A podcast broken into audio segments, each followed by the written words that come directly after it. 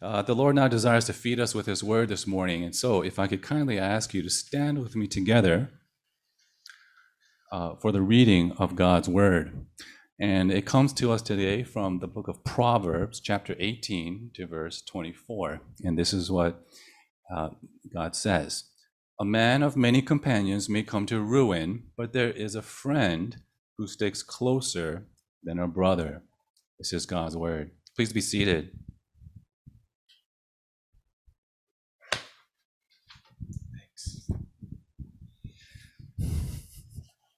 Thank you.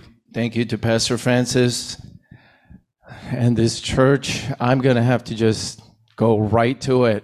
My sermon is slated only for two hours. I got half an hour this morning. Um, uh, I, would like to maybe frame really quickly, and maybe this is a crude framing of the messages we just went over, because I know you forgot them all. And every pastor wants to remind you of what he said uh, from God's word. I think the first night you can say is the mission of the church or the mandates that God gives us. These are the biblical functions. We answer the question, what is Christian community? Uh, everyone's favorite message, of course, was Saturday morning. And we can call that, what does a church do when you fail to deliver on your own product or your metrics? And the church has royally failed.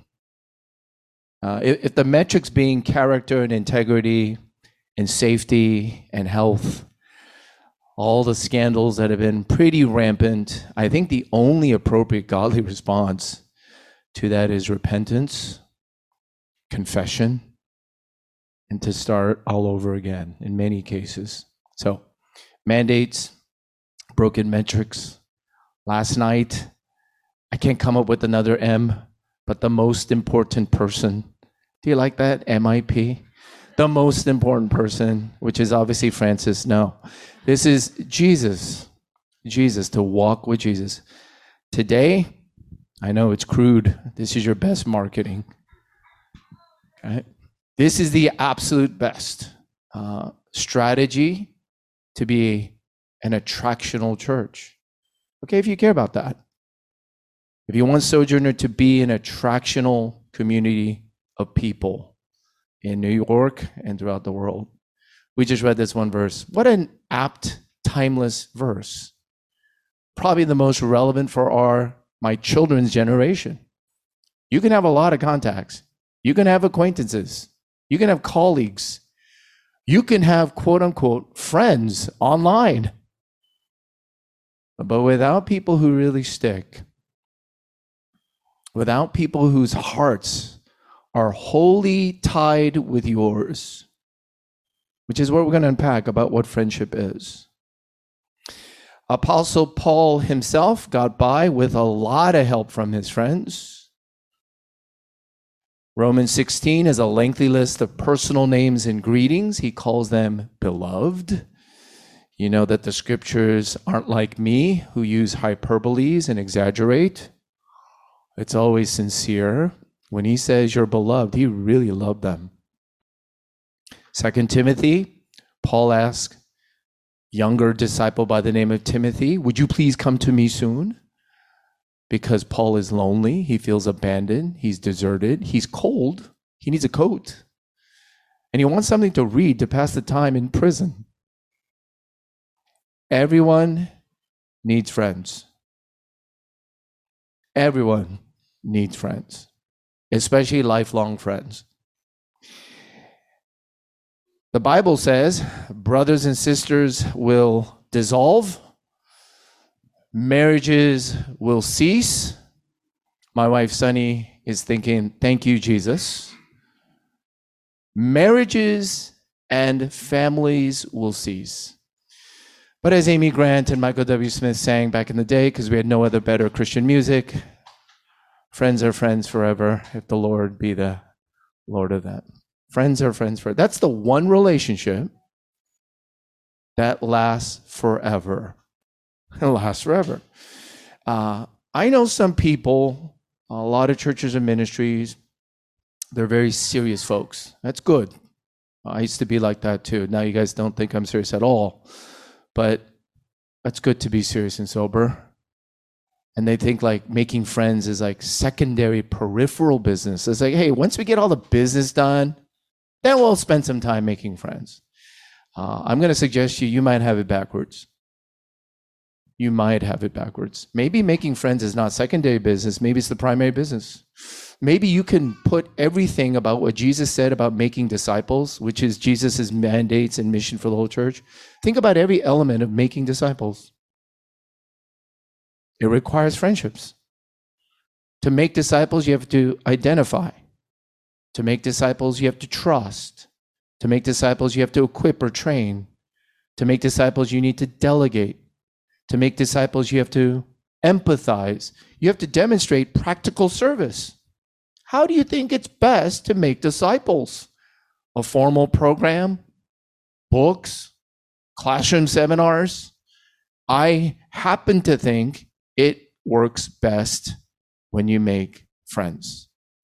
Lest you think, oh, you're just coming up with your own agenda because you like making friends and maybe that's one of your fortes. Uh, Jesus turns around to his own disciples towards the end of his life and the end of his ministry. And he says, I no longer call you servants or disciples, but now I call you friends. Seemingly, in Jesus' own estimation or goal in life. Let me ask Jesus, what did you come down to do? The climactic term or identification he used for his group of disciples is I can't believe I get to call you friends, and you're friends of mine. All right. So let's make friends. Let's make friends. Maybe that's the best marketing a church can do. I'll cut to the conclusion because I have no time. I think most people will be most attracted to Jesus when you become a better friend. I think most people will be intrigued. They'll be very interested in the Jesus you worship on the Sundays. When they see in your life, you're such a good friend. Let me go over some friendship fouls. Okay, some friendship penalties. These are the things you got to avoid. These are natural things that get in the way of making friends. First is one dimensional, digital, okay, online. Not going to expand too much on that. But thank God Jesus didn't become your friend remote. Jesus wants us to show up in person as much as we can love our neighbors. And we don't have to wear masks, and vaccines have been given. Jesus offers us sacraments. Sacraments. You know, you can't do that in your bathtub at home. He doesn't want one dimensional. I mean, would you really marry a person that's just simply you met online? I've got folks at our church. They've been catfished. It's real. It actually happens. Oh, you don't look anything like what you posted. You got to meet in person. You got to smell them. You can't smell them online. Friendships don't happen one dimensionally. A second foul, all right? That could be good at making friends if it's just a one way street. One way street is uh, Hey, how come you respond to my text right away? How come you didn't respond to my email right away? You know, I have a timetable, I have an expectation on you, and you didn't meet them. You failed it. Goodbye. How come you didn't throw me that party? I thought I told you last year you're supposed to throw me a party. Oh, your gift, little subpar. You can do better. Because I remember how much I got you. One way, you know, I'm using some crude examples again here, but Friendships don't really happen well when it's all about me. When it's all about me. Friendships are a two way street. Friendship foul, one dimensional. Friendship foul, one way. Here's the third way, real general. I'm going real quick. You're oblivious. All right, there's a lot of oblivion to you. You are the smartest gal or dude ever. When it came to physics, but when it comes to friends, oof, got to be some development here. Now, please don't think I'm picking on certain personalities, temperaments. No, no, no, no, no. No. Some people try to peg Jesus, what personality type he was. I don't think he was an extrovert. We get into a lot of dangers there. But to be a follower, a friend of Jesus, I think, makes you a better friend making friend.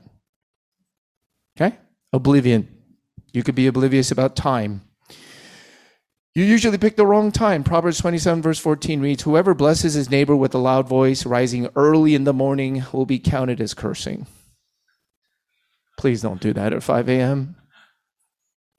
Please don't sing at funerals, weep at funerals. Please don't weep at parties, party at parties. Wrong time. Another way we can be oblivious wrong place, wrong place. Proverbs 25, verse 17. Let your foot be seldom in your neighbor's house, lest he have his fill of you and hate you. That's a great verse. Don't overstay your stay. You know, I'm happy to joke. I've got some friends like this. They won't leave. They just won't leave. Thank God for the pandemic. You can't come over anymore. Okay? I want some private space, please. I'm becoming more introverted. I want my quiet space and quiet times.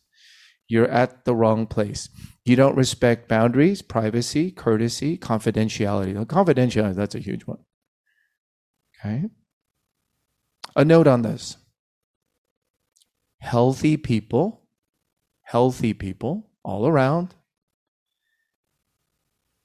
You have healthy boundaries that are meant to allow for, you welcome, and you accept and keep what is good. And you filter and keep out what is bad. Sounds simple, right? I wonder how many of you can do that in your friendships.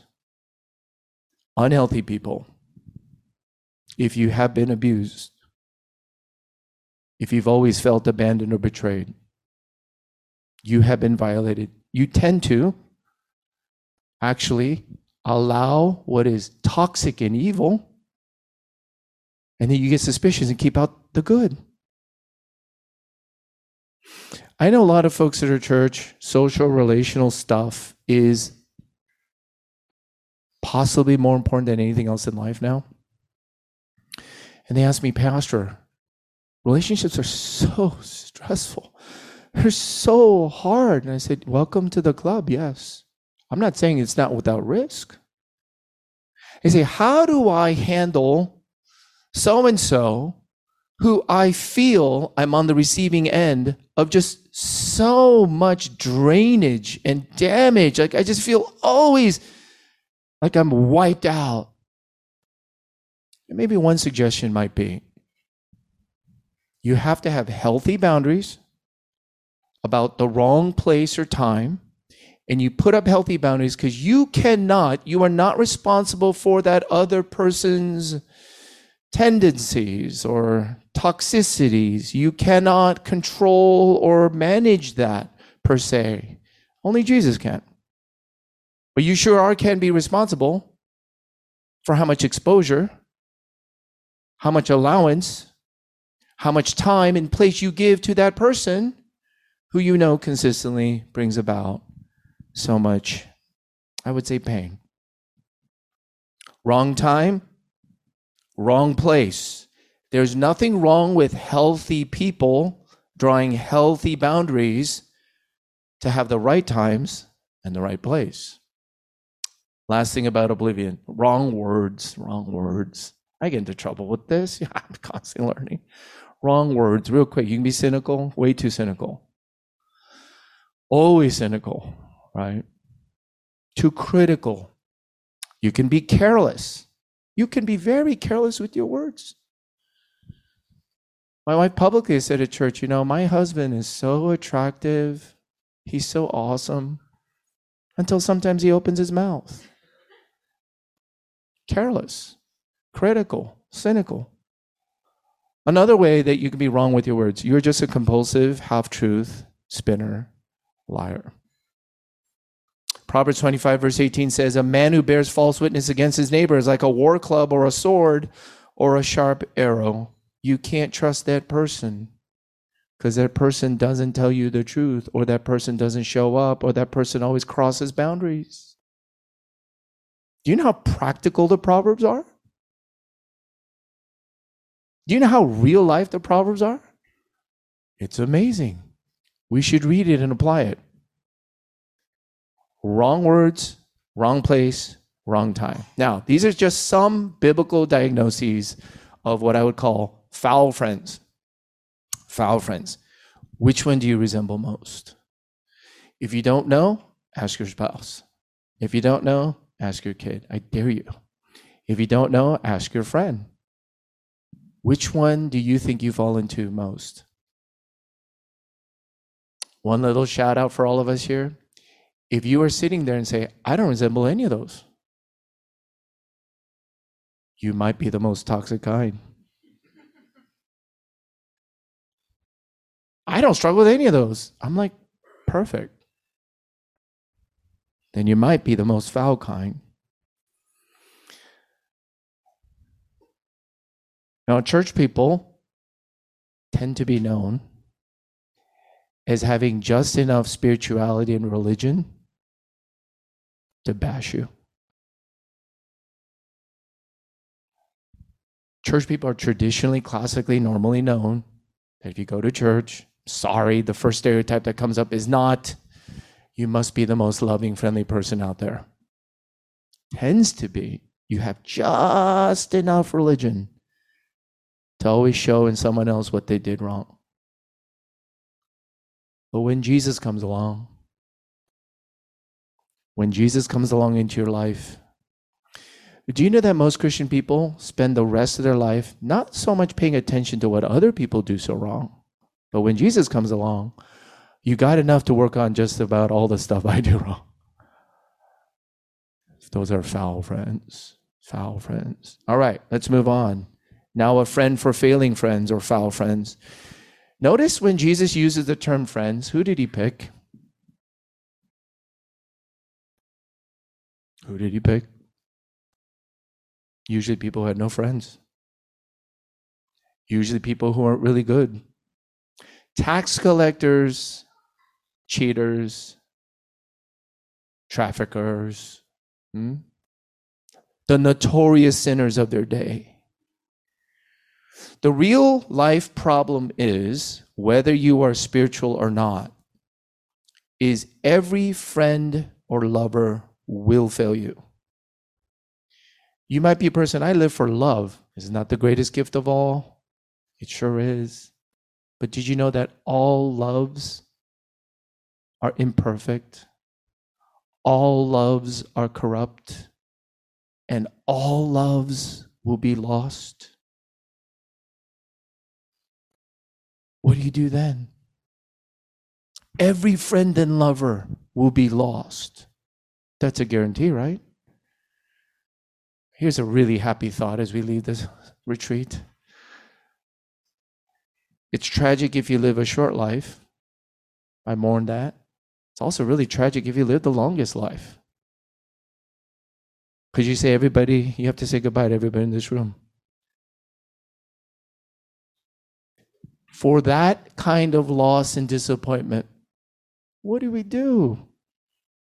There is a friend, there is a love that sticks closer and will never disappoint.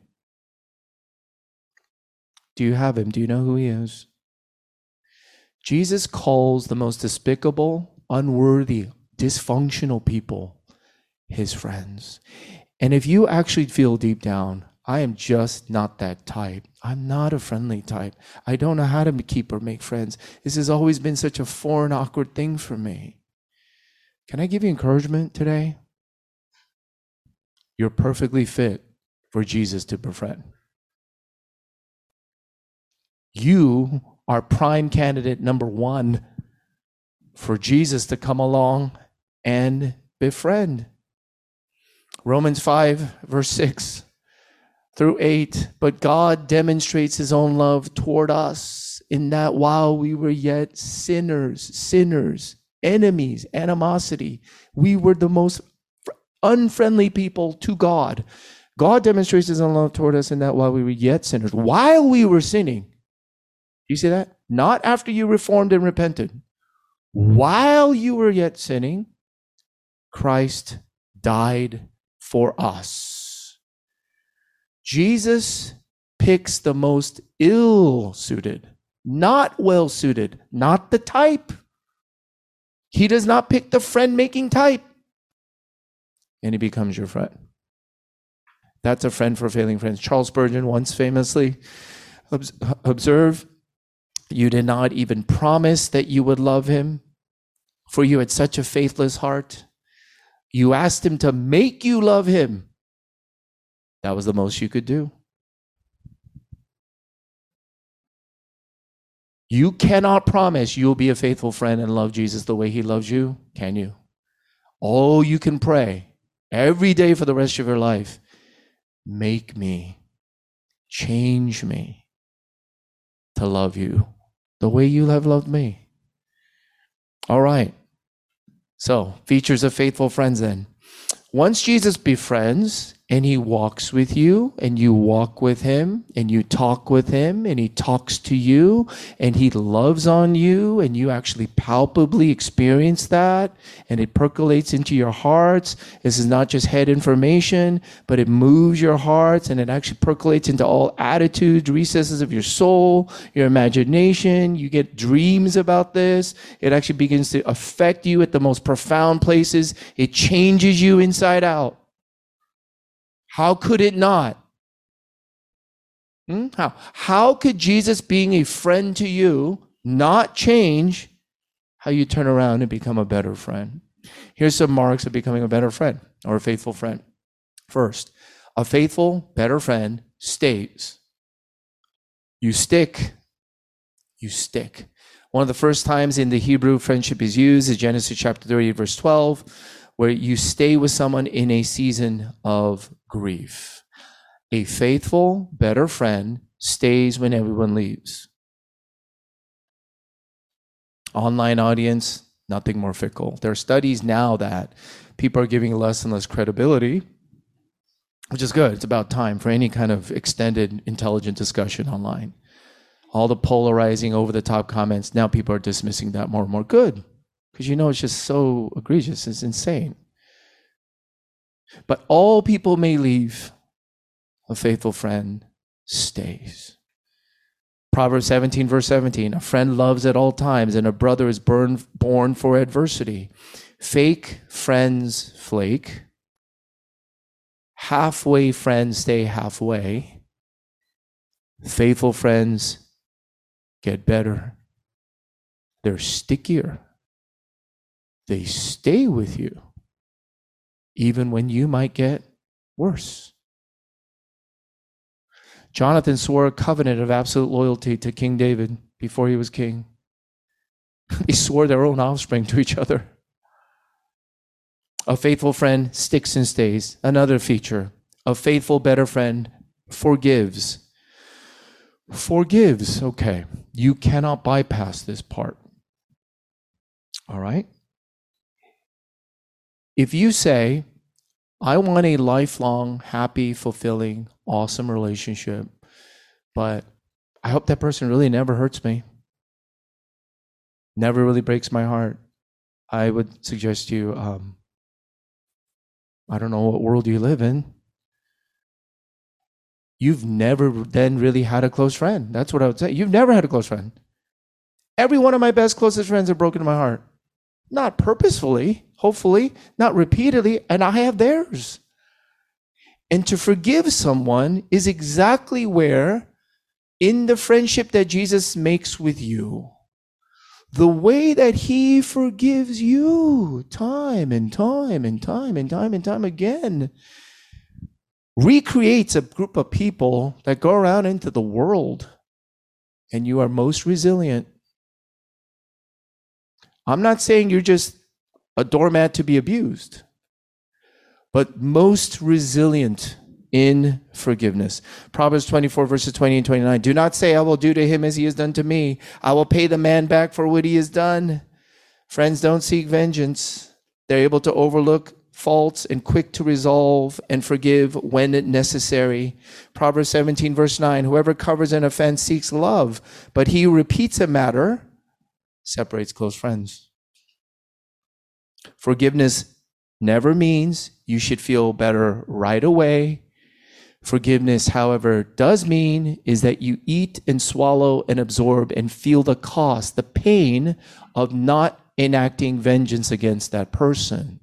Forgiveness may be a repeated act where your feelings start to catch up, depending on the size of the harm done to you, depending on the debt you feel of that other person, what he or she owes you because of the harm that they caused you. Yes, depending on the size of that debt, it may take a long time for you to feel better about that person. However, forgiveness is not about you feel better about the person right away. Forgiveness is about you will not make that person pay you back by withdrawal, by demonizing gossip and slander to other people, by bringing up that issue again and again and again. Forgiveness is a supernatural act which makes you utmost otherworldly, countercultural. It's supernatural. Because this is what it cost Jesus to befriend someone like me. He does not hold it against me. He absorbed all the cost so that he might befriend and love me. Only in forgiveness will you stop the cycle of you actually becoming much like the person who hurt you. Cycles of war. I spent a year in Croatia right after my THM, right after Croatia and Bosnia and Serbia was absolutely just ravaged, torn apart. And it was one of the most depressing years I've ever spent. Followed my missions professor out there. And the story's the same everywhere you go Japan, Korea, Croatia, Ukraine, Russia. It's all in history. If you have no history, there's no war. And the history just goes you did this to my grandparents, you did this to my aunt, I'm going to kill you. And when that never stops, ironically, here's what happened the person who deprived and harmed and hurt you so much, when you don't forgive that person, you get twisted and morphed into the image of the very person who caused you that kind of evil. The evil passes into you. Miroslav Volf, classic book on that exclusion and embrace. Forgiveness is the only freedom, the only way out where harm and sin done unto you doesn't pass into you and twist you so that you become much like the one who harmed you. Faithful friends, stick. Faithful friends, forgive. Last one, real quick. I'll put it this way a faithful friend feels what you feel. A faithful friend feels what you feel. Oh, Pastor Francis, who is this guy? He's always just a touchy feely. Is this guy even Presbyterian? Is he reformed? You better check him out again later. This is therapeutic talk, isn't it? Feel what you feel. What the heck are you talking about? Feel what I. Now, do you know this um, unbelievable verse in James chapter 2, verse 23? And Abraham became a friend of God. Go read that. What do you think that means? Is there a higher compliment when God says, You're my friend? like, that's a great eulogy in your tombstone. Abraham, he became a friend of God. How dare God say? How can you be a friend of God? I have another suggestion here. Abraham was one of the few people who was asked by God to slay his own son. God asked him, Why don't you take the one son that was promised, but you waited too long? Isaac. And I want you to march him up to Mount Moriah. And I want you, without questions or doubts, in my goodness, in my character, in my purposes, I want you to sacrifice Isaac to me. And in Genesis chapter 2, Abraham was on his way to do it. Took him all the way to the mountaintop, had the knife in midair, and was about to plunge it into the chest of the promised child, Isaac. Do you think Abraham might have become a friend of God Because Abraham began to taste and feel what God the Father would feel. That Abraham, in that climactic, crazy moment, that his heart could share in the loss of a father over an only son. I'm going to get into Brene Brown here and the difference of empathy and sympathy, but yes, go look it up on YouTube. Very helpful about becoming better friends. But let me press this a little further. Feel what you feel. Feel what you feel. That's part of my Christian life. For we have a great high priest who sympathizes with all of our weaknesses, who is tempted as we are. He's been where you've been, he's gone to wherever you can go. And you don't think he feels what you feel? You don't think, as a priest or a counselor or a friend, Jesus feels what you feel? That's actually why I love Jesus more. He's more precious and palpable to me because he feels what I feel. That's a faithful friend. Practical remarks. Practical remarks. Spend intentional time making friends. Friends do not happen overnight. One of the best, what you call evangelism strategies, never changed over time. I don't care how many generations, or culture, city, or suburb, it doesn't matter. Hospitality, hospitality. You invite them into your home and you share a meal and you spend that time breaking bread and eating together, non believing neighbor, friend, you spend some hospitality, usually one of the most warmest, safest, greatest ways. One of my greatest gifts to my wife is her. She outpaces me on this hospitality, throwing parties. I get tired. I'm like, please stop. They won't leave. I've told her they just won't leave. But this is one of the greatest ways. It's attractional. This is what people have to rub up against real close. Before they check out your doctrine and what you believe, they have to feel like they belong. Before people behave, they have to be befriended. Before people change, they have to be loved. Isn't that you and me? Intentional time. Intentional time.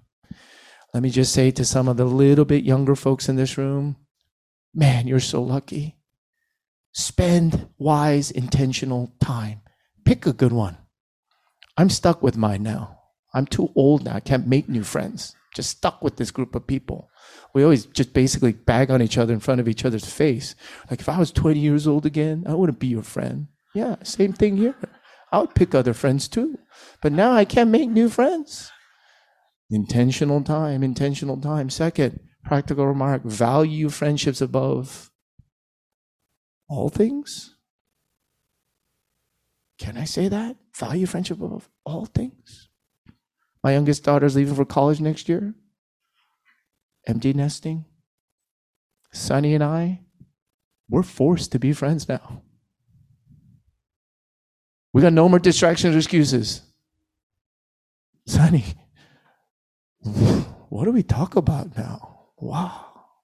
I remember early on in our marriage, you know, before we got married, actually, we were dating, we could talk five hours, five hours every night till 5 a.m. Felt like five minutes. Right? Now she doesn't want to talk to me for five minutes. It's hard. That's one of the roads now. Sonny and I, you you and I are married, but do you know that our marriage is going to dissolve? Hopefully, in the kingdom of heaven, we are going to be the best of friends. You're still going to like me somehow. Value friendships above all. I suppose this is a letter from C.S. Lewis to Arthur Greeves. Quote, Friendship is the greatest of worldly goods. Certainly to me is the happiness of life. If I had to give a piece of advice to a young man about a place to live, I think I should say sacrifice almost everything to live where you can be near to your friends. I know I'm very fortunate in that respect. Next to Jesus, the greatest riches in all of my life is not anything about ministry or this achievement or anything like that. It's it's my friends, it's my family and friends. Nothing comes close. And I do feel like the richest, happiest man alive when I look and think about the fortunate gifts God has given. Last practical remark, we're done. The most faithful friend you have, or you can make, or you can become, is the one you love and trust most in your most desperate hour. Right? By definition. I don't need the Bible to define that. The most faithful friend you want or can become is the one you turn to. It's the one you turn, it's the one you call. It's the one you say, Can you come over right now? I know it's 3 a.m., but I'm desperate here. You need to come. Final illustration. Apostle Paul probably never got married, never had kids. Jesus Christ never got married, never had kids. Counterculture that the Bible says it's better to never get married and ever have kids.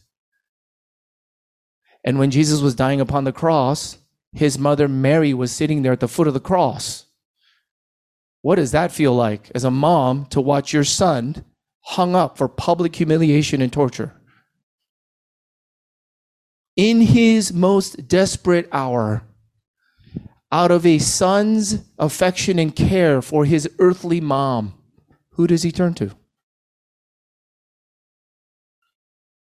To Apostle John, the author of the Gospel of John. And it is recorded. He says to his mom, John will take care of you. And then to John, basically, Jesus said, I want you to take care of my mom. I want you to take care of my mom. That right there captures everything you need to know about friendship. You have someone like that. I know someone like that that could be like that for you. Jesus, a friend for the friendless, the most faithful friend for the faithless perfect, forgiving, sticks all the way through, feels what you feel, but loves you still. Loves you still. You heard about that author, his name escapes me, New York Times. I know it could be sanctimonious at times, but he's differentiating eulogy virtues, you know, versus all your other virtues. But know, it's so true, right? At your funeral, your funeral, um, how much money you made is not going to stand up and say anything about you. Your company title position is not going to stand up and say anything about you. My ministry size or success is not going to say anything about me. My accolades, your recognitions, those things can't speak up and say anything about you. What will stand up and speak about you are people you might have befriended, you loved on, and they love you back. Oh, but here's the gospel there is someone who's going to stand up and speak about you. Can you believe it? The Son of God. He's going to stand and speak glowingly with absolute perfect love on your behalf.